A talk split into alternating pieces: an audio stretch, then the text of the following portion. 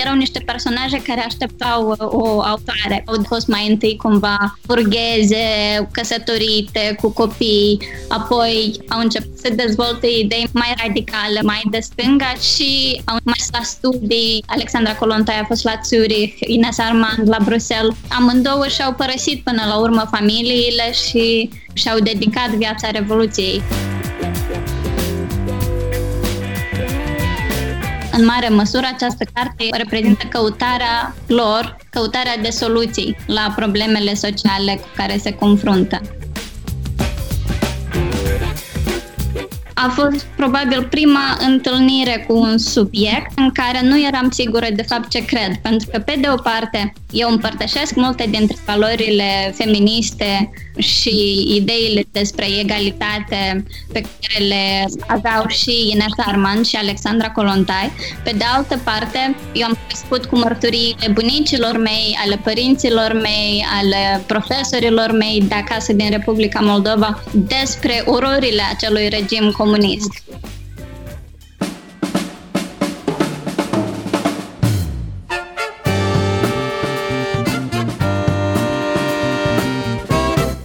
Timpul prezent în literatură.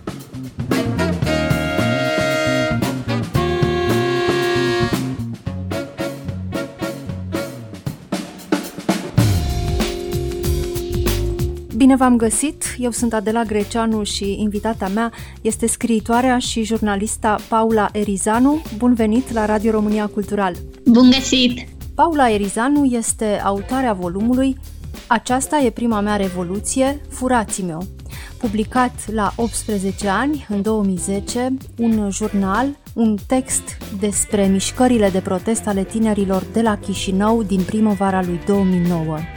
Iar uh, recent, Paula Elizanu a publicat romanul Art Pădurile, apărut la editura Cartier din Chișinău. Un roman istoric, citim în cuvântul de mulțumire al autoarei, un roman despre două feministe din Rusia de la începutul secolului trecut, Alexandra Kolontai, prima femeie ministră din lume, singura femeie din guvernul lui Lenin, promotoarea drepturilor femeilor, și Ines Armand, apropiata lui Lenin, membră importantă a socialdemocraților, susținătoare și ea a politicilor feministe. Paula Erizanu, cum ai ajuns să scrii poveștile acestor femei? Când se sărbătorea centenarul Revoluției Ruse în 2018, mă gândeam să explorez și eu anumite părți ale Revoluției despre care se știe mai puțin. Și tot căutam um, femeile Revoluției ruse. Și din discuțiile cu părinții, de fapt, am aflat uh, de Colontai, de Armand, dar și de um, alte personalități ale timpului. Și apoi am început să explorez, uh, deja să citesc, uh, mi-am comandat niște cărți, biografiile acestor femei și am scris un uh, eseu pentru revista de idei uh, Ion, tocmai despre acest uh, episod revoluționar, se chema eseul The Revolutionary Sex. Practic, m-am concentrat anume pe ideile acestor femei și pe faptul că, contrar narațiunii pe care o spune Rusia despre sine astăzi, sau guvernul Rusiei, Kremlinul pe care îl spune despre Rusia ca țară conservatoare și spre deosebire de narațiunea pe care ne-o spunem noi despre Europa de Est, cumva ca un loc mai înapoiat față de vest. Acest episod care a dus, de exemplu, la legalizarea avortului pentru prima dată în lume, demonstrează că totuși progresul social are loc mai anevoios, mai, mai puțin uh, drept dintr-un punct A într-un punct B, ci cumva anumite personalități pot să ducă înainte sau anumite mișcări pot să ducă înainte o, o societate sau drepturile unor grupuri de oameni. Și după aia exact aceleași drepturi pot fi retrase, cum s-a întâmplat cu venirea lui Stalin la putere în URSS. Deci totul a început uh, cu un text de non-ficțiune, spuneai, Paula Erizanu, cu un articol. De ce ai simțit nevoia să dezvolți uh, acest subiect și să, iată, să scrii un roman, o carte de ficțiune totuși, chiar dacă are în centru personaje reale? Da, explorând uh, cumva viețile acestor femei, despre care nu prea am scris în eseu, pentru că nu mi s-a părut de bon ton să povestesc despre aventurile lor erotice, ci am scris despre ideile și politicile lor sociale. Și știind tot mai mult despre ele și observând anumite asemănări în destinele lor, că au fost mai întâi cumva burgheze, căsătorite, cu copii, apoi pe la vârsta mea, pe la vârsta de 27-28 de ani, au început să dezvolte idei mai mai radicale, mai de stânga și au mers la studii. Alexandra Colontai a fost la Zurich, Ines Armand la Bruxelles și amândouă și-au părăsit până la urmă familiile și și-au dedicat viața Revoluției. Nu știu, cum știam despre viața lor personală, parcă vedeam deja un roman de aventuri, parcă vedeam, știi, The Grand Budapest Hotel, filmul ăsta, care are un ritm foarte rapid. Um, asta mi-a aprins imaginația și m-am gândit că, mă rog, cărți de non-ficțiune despre aceste femei există deja, dar pe mine mă interesează să spun povestea lor într-un mod mai, mai viu, mai accesibil, și mi s-a părut um, că ele erau niște personaje care așteptau uh, o autoare. De asemenea, eu eram dominată în acel moment de o idee sau eram cumva fixată pe o idee pe care mi-a inoculat un profesor de literatură de la universitate care mi-a predat Shakespeare și anume felul în care mi-a predat el Shakespeare a fost să se concentreze mereu pe ambiguitatea textelor lui Shakespeare și pe rezistența pieselor la orice ideologie. Adică orice idee ți s-ar părea că promovează Shakespeare într-un anumit punct al piesei, în alt punct al piesei găsești opusul uh, acelei idei. Deși studierea lui Shakespeare cu acest profesor, cu Daniel Smith, mi-a inspirat interesul pentru bardul britanic, deși acesta insista pe ambiguitatea ca o virtute a marei literaturi, eu eram mai sceptică la facultate, eram mai plină de certitudini, mă gândeam, ok, da, George Orwell a scris totuși un uh, roman politic uh, cu o idee clară, sau mai multe romane politice, mai multe texte politice. De ce ar trebui să nu ai un mesaj clar într-o carte de ficțiune, ci doar în eseu sau cărți de non-ficțiune?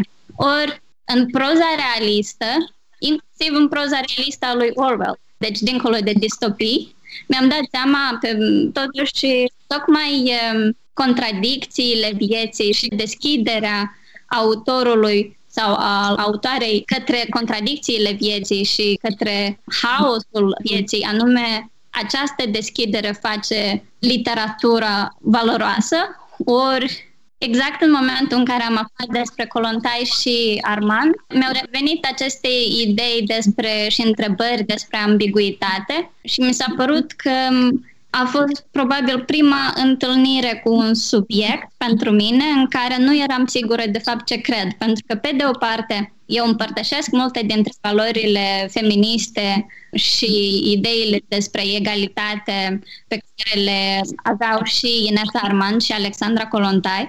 Pe de altă parte, eu am crescut cu mărturiile bunicilor mei, ale părinților mei, ale profesorilor mei de acasă din Republica Moldova despre ororile acelui regim comunist. Și m-a interesat această tensiune, m-a interesat cum au putut niște idei pe care și eu le împărtășesc să se transforme într-o distopie din multe puncte de vedere. Nu din toate punctele de vedere, pentru că au fost și lucruri bune, dar au fost și foarte multe teroare. Dar, Paula Erizanu, citind atât de mult despre Alexandra Colontai și Ines Armand, despre contextul uh, istoric, uh, social și politic uh, în care ele au trăit și nu mă refer aici doar la Rusia țaristă, mă refer chiar la, la întreaga Europa, ce explicație ai pentru faptul că niște femei care aveau o viață bună, lipsită de griji materiale, aveau soți iubitori pe care și ele îi iubeau,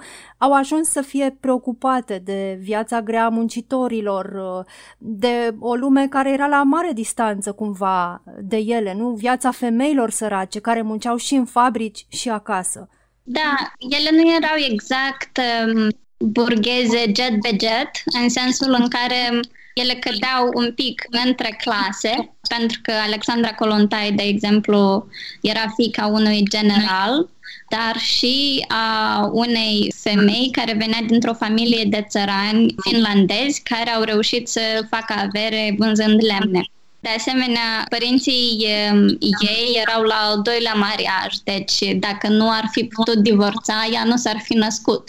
Cred că cumva destinul ăsta personal, biografia personală a avut uh, un, uh, un mare rol în dezvoltarea ideilor uh, sale feministe. De asemenea, Colontai s-a meritat cu un verișor mult mai sărac decât ea, pe care mama s-a acceptat. Deci mai intervine odată dilema asta despre relațiile de clasă. În cazul Inesei Armand, ea de fapt s-a născut într-o familie boemă la Paris. Era fica unei actrițe britanice și a unui cântăresc de operă francez. Dar după aia, când era micuță, a mers la Moscova să stea cu rudele sale, cu bunica și cu mătușa, care erau guvernante la familia Armand, o familie burgheză, iar Inesa Armand s-a căsătorit cu feciorul cel mai mare al familiei. Deci și Inesa Armand era cumva între clase, adică ea își împlinea visul burghez pe care îl împărtășise până la acel punct căsătorindu-se cu Alexandru Armand atât în cazul Inesei cât și al Alexandrei. Acestea au făcut acte de caritate în prima fază a activității lor Alexandra Colontai a mers, de exemplu, cu soțul său, care era inginer, să instaleze un ventilator la o fabrică pentru a îmbunătăți calitatea aerului. De exemplu, Inesa Armand avea o școală pentru copiii țăranilor, copiii de țărani, împreună cu uh, soțul ei, Alexandru. De asemenea, ea era parte din uh, societăți feministe, era dedicată ajutorului uh, lucrătoarelor sexuale din acea perioadă. Ori regimul țarist era atât de autoritar în acea perioadă, încât inițiativele acestor femei s-au ciocnit de tot felul de obstacole birocratice care nu le-au permis să-și realizeze ideile. Ines Armand, de exemplu, voia să deschidă o revistă feministă. N-a putut să o deschidă, nu i-a permis statul. Și cred că, în mare parte, radicalizarea lor este legată anume de răspunsul ultraconservator al autorităților. Politicile lor vizau drepturile femeilor. Apare de mai multe ori în carte ideea că, și o să citez din uh, cartea ta, Paula Erizanu, din Art Pădurile, va trebui ca socialiștii să-și pună și problema femeilor, nu să considere că, rezolvând problemele bărbaților, rezolvi problemele tuturor. Ce se întâmplă cu lupta lor pentru emanciparea femeii în cadrul mișcărilor de stânga? Cum sunt privite aceste idei de bărbați? Inițial exista foarte mult scepticism față de aceste idei, cumva liderii mișcărilor socialiste considerau că sărăcia e una și odată ce scapi de sărăcie se rezolvă tot și problemele femeilor și ale bărbaților. Ori atât Alexandra Colontai cât și Inesa Armand, fiind mame și fiind mai deschise, având o percepție mai atentă față de problemele cu care se confruntau uh, femeile atât din clasa muncitoare cât uh, și femeile mai bogate, au văzut că problemele care vizau femeile nu puteau fi rezolvate doar printr-o luptă de clasă, prin egalitate de clasă. Pentru că odată ce femeile se alăturau, uh, ele începeau să fie văzute ca și adversari de către mulți bărbați. Mai mult decât atât, acasă, probabil inegalitățile erau cele mai evidente, pentru că majoritatea muncilor domestice cădeau pe umerii femeilor. Mi se pare că această dezbatere continuă și astăzi, în special în România, pentru că e clar că vestul e foarte axat pe politica de identitate din anii 70 încoace, din anii 90 încoace, și cumva chiar uh, mișcările de stânga din uh, România mi se pare că sunt divizate în diferite bisericuțe. Există bisericuța celor care consideră că concentrându-ne pe eradicarea sărăciei, rezolvăm problemele tuturor și nu mai trebuie să mai vorbim atâta despre femei, despre romi, despre homosexuali. Dar există și bisericuțele care consideră că luptele identitare sunt importante și cumva situația fiecăreia dintre aceste comunități e, e diferită atât din punct de vedere legal cât și cultural și social. Eu sunt undeva pe mijloc. Mi se pare că uneori discuțiile identitare ar putea fi mai atente și către problema sărăciei per general, și problemele de clasă, dar în același timp nu cred că doar eradicând sărăcia rezolv problemele tuturor oamenilor și tuturor grupurilor sociale. Asculți timpul prezent! Timpul prezent e un talk show zilnic despre politică, societate și cultură difuzat la Radio România Cultural. Ne puteți asculta pe Apple Podcasts, Google Podcasts, Castbox, Spotify și altele.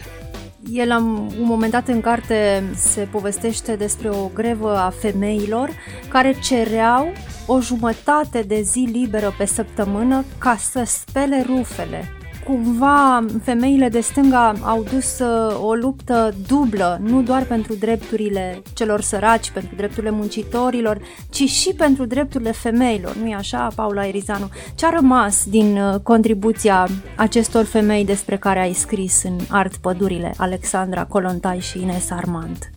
Păi nu a rămas foarte mult în momentul în care a venit Stalin la putere și a șters cu radiera cam toate politicile lor, dar cred că acum la nivel istoric, cel puțin, se încearcă o recuperare a acestor personalități și, indirect, anumite lupte pe care le-au început aceste femei au continuat și mai departe, de exemplu, prin deschiderea grădinițelor pe lângă fabrici sau prin um, grija statului față de copii. Eu, de exemplu, în momentul în care am mers în Marea Britanie, am fost șocată să aflu că nu există grădinițe în, în Marea Britanie. Și atunci am început de, să-mi pun întrebări, ok, care e moștenirea noastră din perioada socialistă pe care trebuie totuși să o celebrăm și să o continuăm și să o dezvoltăm, pentru că noi cumva asociem uh, continuitatea perioadei socialiste astăzi cu sistemul de represiune și cu corupția. Dar pe lângă aceste două rele care trebuie eliminate, am moștenit și anumite lucruri bune pe care poate nu le-am dezvoltat și nu le-am apreciat la justa lor valoare, cum e școlarizarea, cum sunt grădinițele, cum a fost uh, susținerea față de cultură și infrastructura culturală din perioada socialistă, deși, bineînțeles, asta venea atunci cu costul libertății de expresie. Acum, provocarea e să încercăm să oferim atât libertate cât și suportul necesar culturii. Art Pădurile e o carte despre mișcările de stânga din Rusia și având în centru aceste două personalități despre care am tot vorbit, dar este și o carte despre corp, despre corpul femeii, despre relația femeii cu propriul corp și mai dau un citat. Femeilor nu le spune nimeni cum să-și înțeleagă corpul. Corpul lor nu e pentru ele, E pentru ei, s-ar părea să fie consensul. Dacă se întâmplă să meargă și pentru ele, bine, dacă nu, au fost construite aiurea, e vina lor, sunt frigide. Am încheiat uh, citatul. Personajele tale însele își descoperă singure corpul. Sunt uh, multe pagini uh, foarte precise despre intimitate. Cum ai făcut să intri în gândurile lor, în pielea lor, în viața lor? Alexandra Kolontai a rămas faimoasă, de fapt, și după perioada stalinistă în mediul sovietic, dar cred că era deja faimoasă și în România, de exemplu, unde propaganda anticomunistă zicea ei, ce urgii se întâmplă în Rusia comunistă, dacă vine comunismul, să vedeți că nu vom mai avea căsătorii, vor umbla toți bărbații cu toate femeile. Teoria pentru care este foarte cunoscută Colonta este teoria paharului cu apă, adică ceea ce a zis ea e că sexul trebuie să fie la fel de ușor sau satisfacerea dorinței sexuale trebuie să fie la fel de simplă ca oprirea setei, ca un pahar cu apă. Asta e pe de o parte. Eu aveam uh, anumite detalii din viețile lor personale pe care le-am uh, găsit în jurnalele lor, în scrisorile lor, în biografii, dar până la urmă această carte nu este doar despre Alexandra Colontai și Inesa Armand, ci fiind o carte de ficțiune, e un soi de tapiserie în care am unit cumva firele din diferite povești, din experiențele oamenilor din jurul meu, din experiențele mele, din experiențele lor și în felul ăsta cumva a ieșit un covor nou.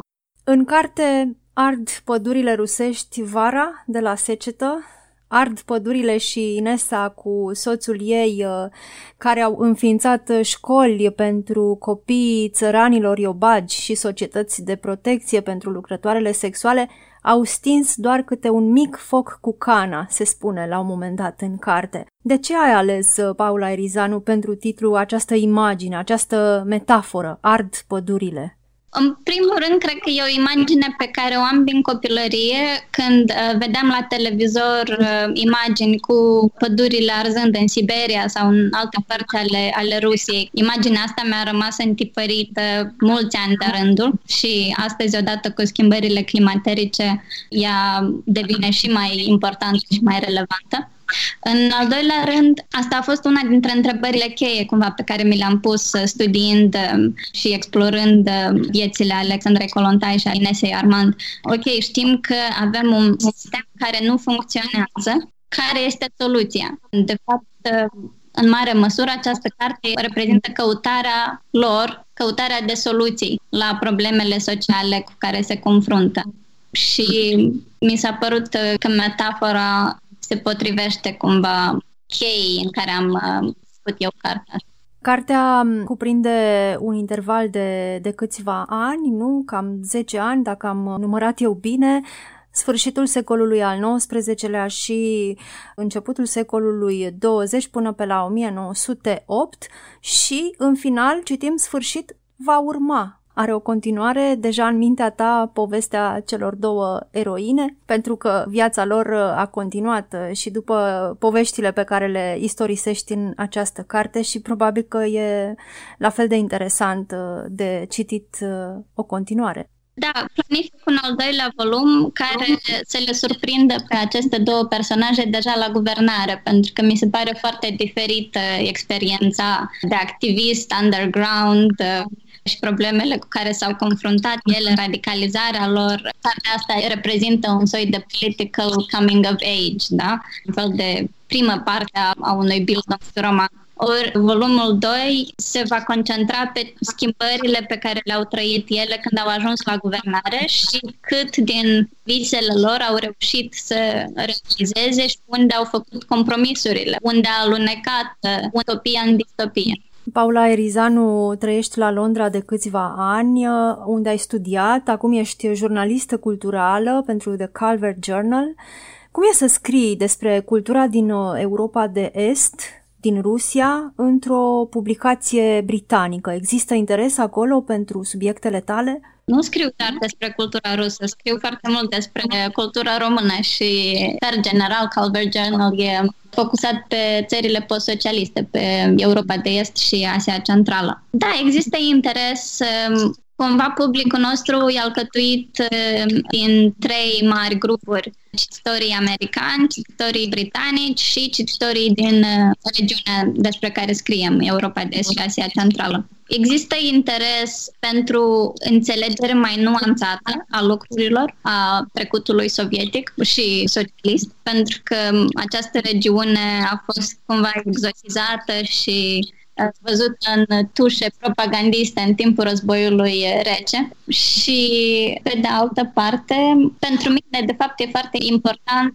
să simt că contribui la reprezentarea culturii române, a culturii este europene pentru un public internațional. Mi se pare că e foarte important ca și artiștii noștri să aibă acces la un public internațional și pentru că mi se pare important ca și poveștile noastre să fie auzite. Și într-un fel această publicație de fapt îmi permite să construiesc acest pod între lumea din care vin și lumea care m-am alăturat. Paula Erizanu, îți mulțumesc pentru interviu și îi invit pe ascultătorii noștri să-ți citească romanul Art Pădurile, apărut la editura Cartier.